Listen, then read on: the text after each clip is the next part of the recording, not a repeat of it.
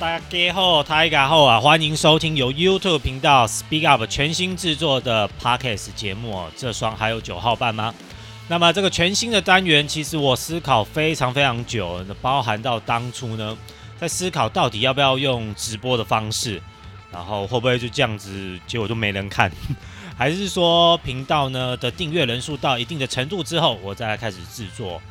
不过再来就是因为我真的有太多话想要聊。那感觉呢？如果把它放在我 YouTube 频道的开箱节目当中，会让人家感觉有一种在滥竽充数，好像在灌时间的感觉。因此，我觉得呢，把一些想要聊的话，还有一些人事物，放到 Podcast 的节目当中呢，来跟大家做分享。至于这个节目未来会不会变常态，然后还是要搞直播，这一切之后再说。因为搞不好这试播的第一集就变最后一集了。那今天呢，选择一个主题呢，要来跟大家聊聊，就是运动公司的财报。我们从财报面来推测、推敲看看，就是今年这一些运动公司他们在发行或行销策略上呢，会有什么样的改变？由于这是我第一次录制 Podcast 节目，那考量时间，还有呢，我这个主题呢，有些人可能会听了觉得很无聊，所以这一集呢，我们就简单的先来分享一下。运动鞋的龙头 Nike 以及它的竞争对手 Adidas 呢，在近期公布的财报上，然后我们嗅到了今年可能会有什么样的变化。首先，Nike 呢，它是非历年制的财报。那么，所谓非历年制呢，就是它的会计年度并不是在一月到十二月哦，那它有可能是今年的三月到明年的二月底。所以，以它十一月止的二零二四年 Q2 的财报，它所揭露的资讯呢，在营收方面。来到了一百三十三点九亿美元，Y O Y 是增加一 percent，那么 Y O Y 是年增长率，就是跟去年同期来做比较。在 E P S 的部分呢，则是一点零三美元，Y O Y 为二十一 percent，毛利率呢为四十四点六 percent 哦。那相较于 Y O Y 是一点七个百分点，那我觉得就毛利率来看，其实还是蛮猛的哦。你大家都可以知道说，其实 Nike 它主要就是设计一些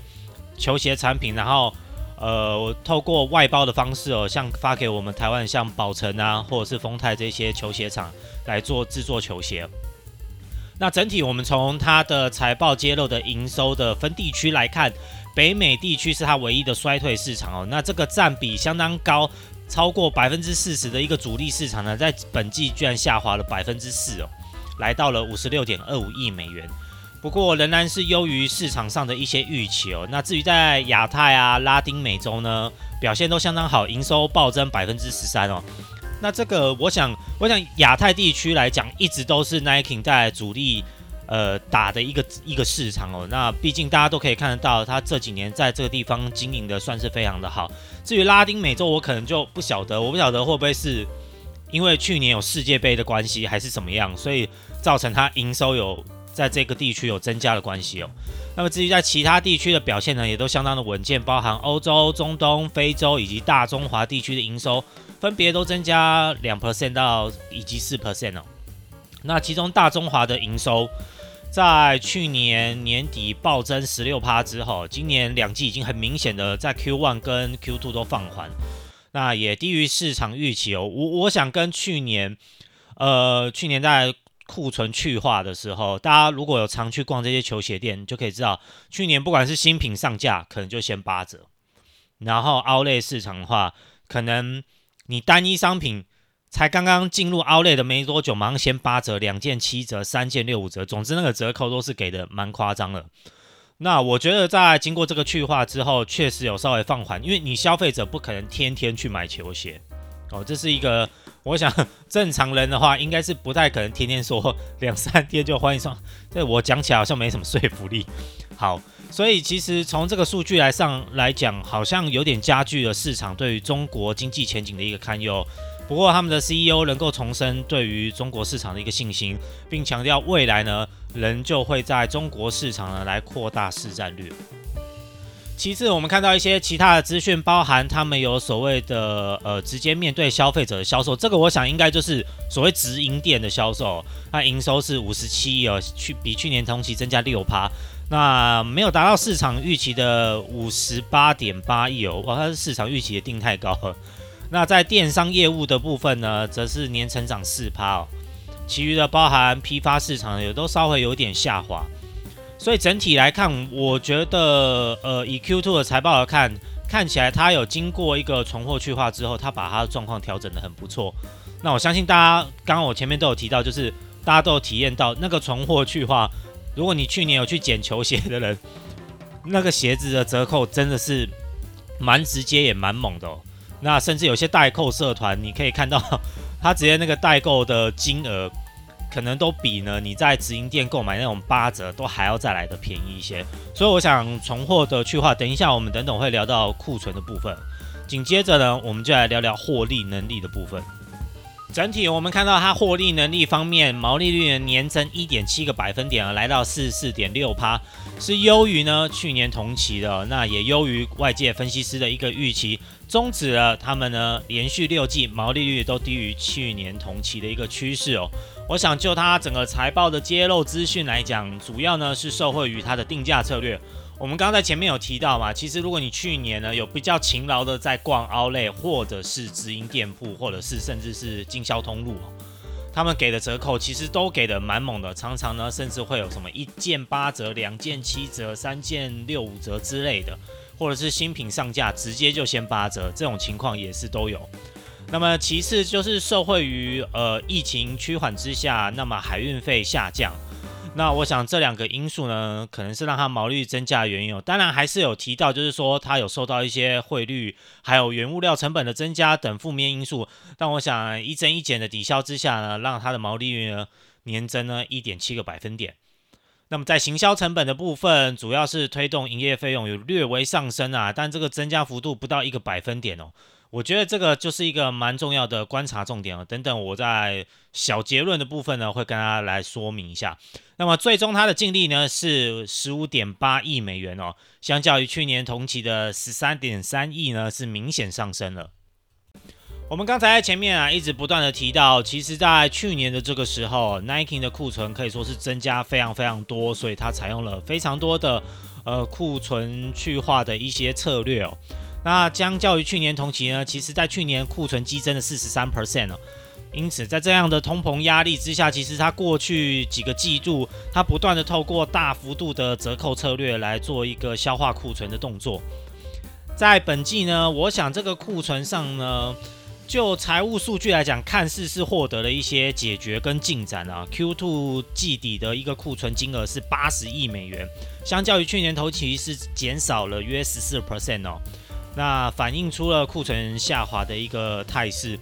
不过，我想就是说，今年大家如果在一月份还有去逛一些球鞋店啊，不管是 Outlet 的时候，其实我是觉得它这个十四 percent 还是蛮少的。因为以今年一月我稍微去晃了一下，其实它是还是有蛮多去年没有卖完的东西拿来到今年再卖，或者是说这个鞋子有可能在去年还是卖不掉，先收起来了。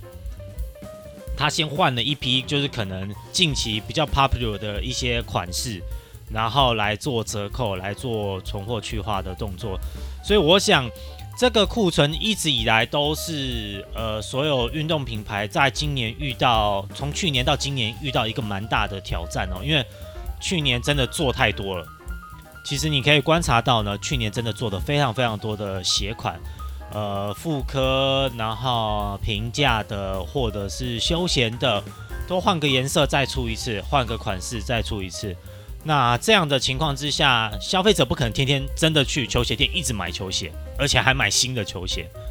因此，我觉得在这样的情况下，其实这个库存的堆积哦，确实对他们来讲，现阶段还是一个蛮大的压力哦。那我觉得，如果要解决这样的根本，确实只有做一些促销策略。那么其次就是在于，他们也许在今年呢，我想应该会在这方面做一些呃生产数量的调整。好，那在财报揭露的部分呢，他有提到就是为因应市场的变化，Nike 宣布呢就要进行组织调整计划，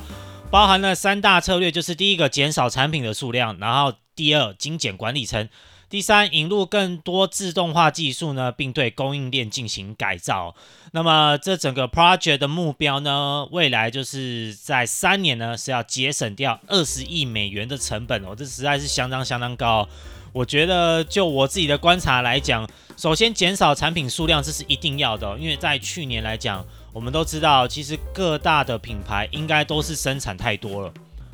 种类太多，然后评价也太多，联名也太多，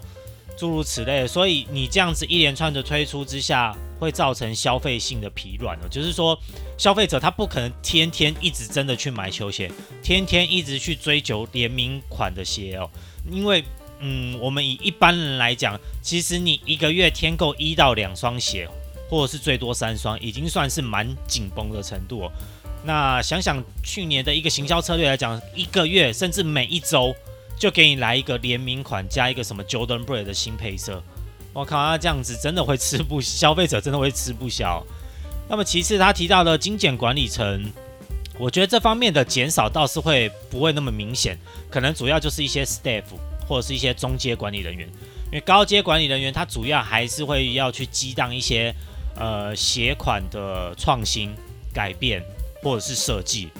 哦，所以我觉得他这个部分来讲，他可能会对于中下层的一些呃管理管理者或者是 staff 那种人员去下手。最后在于引进自动化技术跟供应链改善，我想这可能全部都会转嫁给代工厂了。我自己的判断可能是会转嫁给代工厂，因为这是最直接的方式。我想做这个鞋，但这个鞋的设计跟构造需要透过现在最新的 technical 来做制造。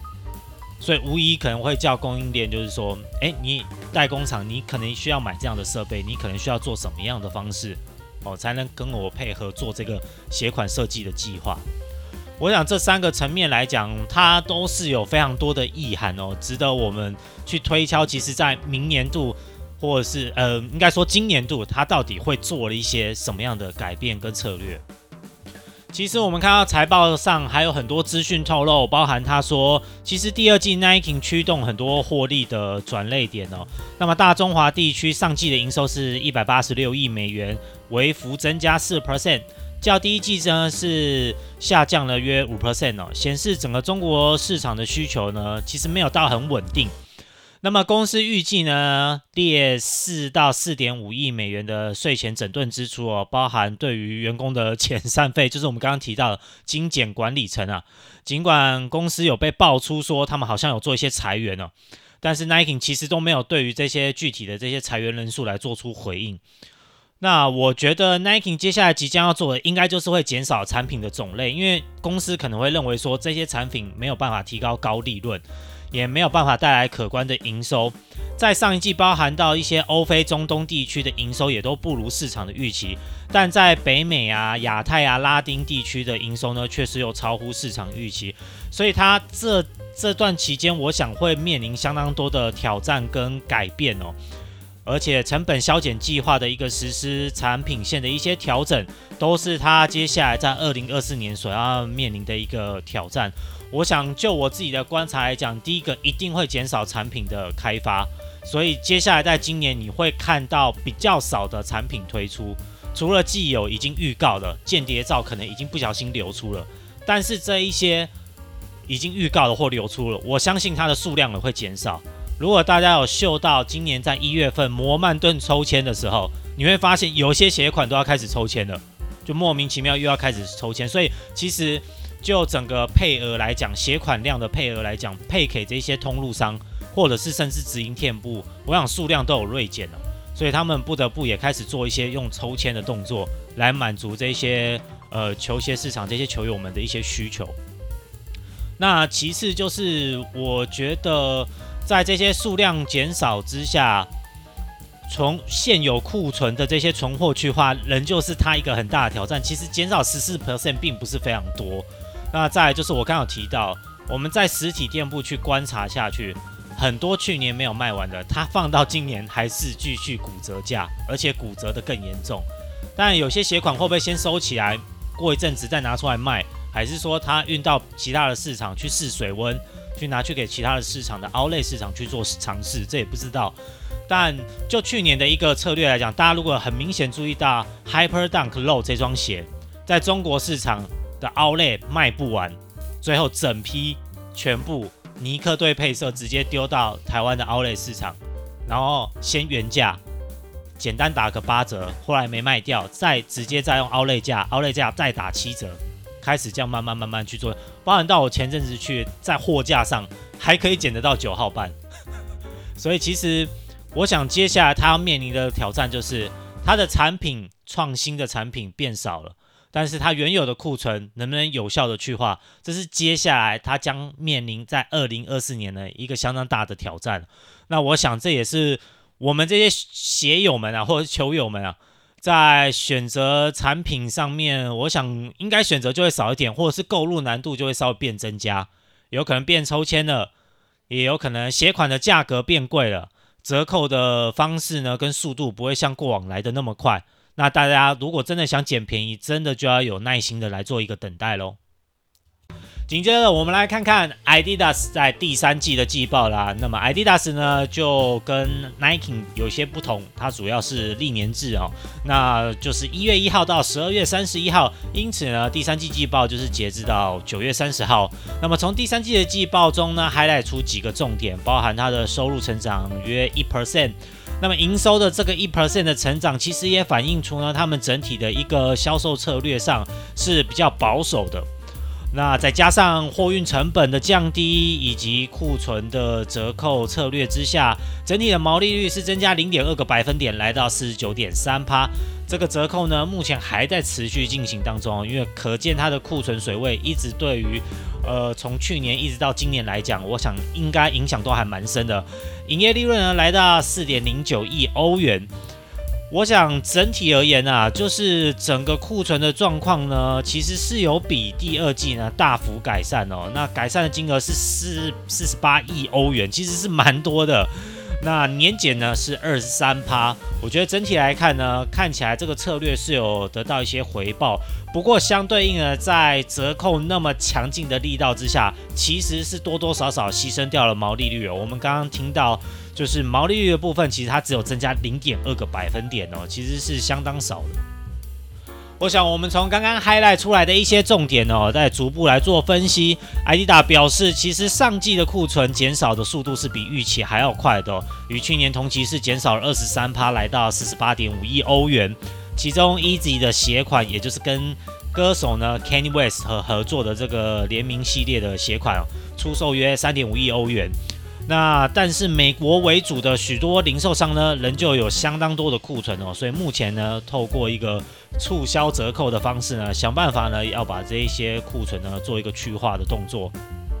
而在跟 Kanye West 发表一连串的争议言论之后，其实 Adidas 在去年十月就终结跟他所打造的 Easy 这个品牌的合作关系，造成啊约有十二亿欧元的球鞋库存啊，你看这十二亿欧元。这不知道要去花多少的时间，但是在今年元旦所就任的新任的执行长带领之下，他们逐渐走出呢去年还有这些争议问题的一些阴霾当中哦。，IDAS 自五月以来呢，已经出售了约七点五亿欧元有关 Easy 品牌的这些产品，目前大约还有三亿欧元的鞋款堆积在仓库当中。这个部分，我想我在台湾是觉得这个部分我的感受比较小。那不晓得是不是因为我可能过去没有去 follow 这些 Easy 的鞋款。不过我就不管是 Outlet 或者是直营店铺上，我是真的没有看到什么 Easy 的鞋款在做折扣啦。那也也许台湾的配额本来就很少，或许当初这些鞋款的量可能都流入了潮流店或什么之类的。但就这个部分，他们描述起来的话，我觉得就以我们台湾亚太地区来讲，我的感受是真的比较小一点。从财报呢，我们更进一步看到，Adidas 表示呢，上一季的毛利率呢成长零点二个百分点，来到四十九点三趴，主要是受惠于运费的下滑，还有减少折扣。那么整体的营收呢，经过汇率调整后呢，包含欧洲、中东还有非洲这些销售成长呢，都有两 percent。大中华地区呢，更是要升五点七个百分点。那在北美地区呢，则是下滑八点八个百分点。你看，从这些销售区域来看哦，大中华地区是增加最多的。我不知道大家在过去这段时间会不会对于 Adidas 跟 Nike 在折扣上有做出一些比较？那我自己是蛮有感的，因为我觉得 Adidas 特别是在 o u l e 店，它的折扣真的是非常敢给。只要是几乎，嗯，一般鞋款可能就是直接就先进个 o u l e 价，然后再搭配活动，所以你可能实际购入的价格有可能是大约在六折或是五折之间哦。其实这整体下来，当然买的消费者是可以买得很开心啊，但是对于他们自己的营收或者是毛利率的掌控来讲，可能会受到蛮大的一些影响。从财报上的角度来看呢，我们发现到其实 Adidas 同样也是存有一些库存上的隐忧哦。不过执行长呢表示，第三季他仍然觉得是看到一个不错的进展，而且是比预期还要好的结果。特别是他们有去扩大了一些像过去呢可能没有去 promote 的一些领域哦。可能 Original 过去的一些鞋款都再次做复刻，然后在足球跑步方面呢，也获得不错的进展。特别是在跑步方面，大家去年如果还有印象，在柏林马拉松所推出的那一双鞋 Adizero Adios Pro EVO One，这个跑一次直接就是下一次就不会再跑第二次这种跑鞋哦，叫价一万多块哦，依旧呢在推出时呢造成轰动哦，不管是抽签的方式或者是。呃，二级市场的一个市售价都是相当的热门。那其次就是在于呢，他们今年还有推出这个 AE1，也就是 Anthony Edwards 所推出的第一双个人签名鞋哦。在台湾，其实我觉得观察起来，它的销售状况真的是非常好。呃，官网呢是直接可定掉，几乎现在是没有任何尺寸。那在实体店铺，我看到货架上仍旧是有，但是尺寸有没有那么齐全，我就不知道了。那大家要特别注意到，就是说像这样的鞋款推出，它在刚推出时是没有任何折扣的，所以这个毛利率产生的效果其实是还蛮惊人的哦。所以我想，未来 Adidas 在呃不管是跑鞋或者是篮球，甚至在足球领域哦，我觉得它在拓展方面，甚至包含最近呢。在第四季末还有第一第一季的季初的时候，你都可以观察到这种复古鞋款的系列都开始有在做一些复刻的推出。我觉得对于他们未来在营运上是会有相当大的一些贡献哦。好，所以我们在这边呢做一个 Adidas 的小总结。我自己个人认为，在二零二四年，Adidas 呢在出清力道上面呢，依旧还是会很猛烈。所以不管你在 Outlet 或者你在直营店铺。首先，你在直营店铺，你很有可能看到新品上架就先有一个基本折扣。那你在 Outlet 更不用说了，可能有个 Outlet 价，然后搭配什么一件八折、两件八五折这种之类的数量性的折扣之下，我觉得呃，以二零二四年来讲，Adidas 仍旧是一个很不错，可以捡到很便宜鞋的机会是相当高的。那相对来说，在推出这些新的产品组合方面，我依旧认为是有的，不过我觉得他会将力度着重在跑鞋上面，然后其次才是篮球鞋，因为他可能观察到说 Anthony Edwards 这个 A One 推出的鞋款销售量这么好，而且这么受到瞩目，所以我觉得接下来他在篮球，特别是在个人球星这方面，比方说 James Harden 或是一些过去一些其他的球员，我觉得呃出新鞋的时间点可能会稍微缓一点。但是像新人鞋这种鞋款，它可能就会很快的再推出新配色，然后来赚取这一段期间呢这种新货色上架的利润。所以呃，还是老话一句，就是说，如果 Adidas 你有耐心的话，或者是你不 care 一定要买到新鞋的话，其实去 Outlet 你现在去多多看看，多找找，有可能呢可以让你挖到宝。而且特别是在跑鞋的部分，那么至于在篮球鞋的部分，我觉得就是可以试着去挑挑看，像 Damian Lillard 或者是像 James Harden 这一些呢，可能短期内不可能马上再推出下一代鞋款，虽然有间谍照流出哦，但是我觉得在推出方面，他们一定会重新再去调整他们的策略。那如果你不急着买，试着可以穿旧款的话，我相信 Outlet 今年在艾迪达上面，你仍旧是可以捡到一些不错的鞋款哦。好，那在节目的最后呢，我要针对呢这两大品牌呢，刚刚我们所分析它近期财报所透露出来的一些行销策略的讯息，而对于我们二零二四年在选购球鞋上呢，会有什么样的影响哦？我想首先第一点就是选择性会变少了。那这个原因其实很简单，就是它的库存呢依旧存在很大的问题，因为去年没有卖完的东西拿到今年，它很有可能还是继续卖，所以我觉得这是第一点。那其次就是在于说新产品的推出上，也有可能会多多少少受到影响哦，因为想想看，以现在这个时间点，第三、第四季度还没有卖完的鞋子。他很有可能还是要想办法去化到一定的程度之后，他才肯放到 Outlet。大家要知道，说放到 Outlet 的鞋款，一定就是有一些 Outlet 的折扣价了嘛。那这些折扣价就来自于呢，他们的毛利率可能会受到一些损害哦，会受到一些影响。所以一般这样的球鞋开发商，他们真的是不乐见说。呃，我的新产品推出马上就有折扣，或者是过没多久马上就打入 outle 这对于当初的一些产品推出的策略或者是销售上，我觉得都会有一些打击。但就今年来讲，我觉得因为说一样还是受到库存影响的关系，但产品研发不会减少，但时间点应该是会延后，延后到什么何时呢？嗯，我想，呃。第三、第四季吗？这都是很有可能会发生的。那最后，我觉得就是两大品牌商呢，在折扣力度上，依旧我觉得是艾迪达会远胜于 Nike 哦。这原因很简单，其实去年有去逛 Outlet 店的人都知道，我觉得那艾迪达它的它的真的折扣上真的是蛮敢给的。那种数量型折扣，一件多少，两件多少，三件带多少。那相对于 Nike 在这方面的次数比较少，甚至它的定价策略上比较是属于一个金额型的哦，满三千六以上再九折，满多少以上再再打折。那这一来一往，其实我觉得差别就就其实就很不一样。所以我相信消费者也是很聪明的啦，在选择性上呢，诶。我明明就有一个折扣比较猛的，我当然可能就默默的往那边去挑挑看有没有我喜欢买的东西。所以我想折扣的力度上呢，也也会是接下来他们二零二四年取决于他们到底能不能今年把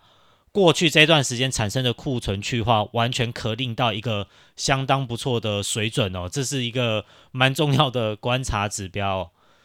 所以，嗯，二零二四年我的总结大概就是这样子吧。因为买球鞋这种东西，其实就是取决于早买早享受，晚买享折扣，这是一直以来都是千古不变的道理哦。那今天的试播集呢，我就是希望透过这些财报上的资讯啊，然后来跟大家分享一下，就是我觉得今年呢，在一些我们在选购球鞋时，我们可能看到的情况跟状况，可能跟去年或者是前年又有点不太一样了。啊，这试播集内容不知道大家喜不喜欢？如果 如果大家不喜欢，或者是点阅率不是很高的话，很有可能这个 这个试播集直接变最后一集，这是相当有可能的。那我自己是觉得不会怎么样，因为分享嘛，做的开心可能最重要。那下一次如果说呃回应还不错的话，那下一次可能就会挑一个。呃，我再想想看有什么样的主题可以上来呢，跟大家分享来聊聊。那我觉得这个 podcast 呢，可以在这边呢去分享一些我可能在开箱节目上比较不太会去聊，或是不太会去提的一些内容喽。那么以上呢，就是由 Speak Up 频道呢所制作的这双还有九号半码的 podcast 新节目啦。那今天就到这边啦，那么下次再见喽，拜拜。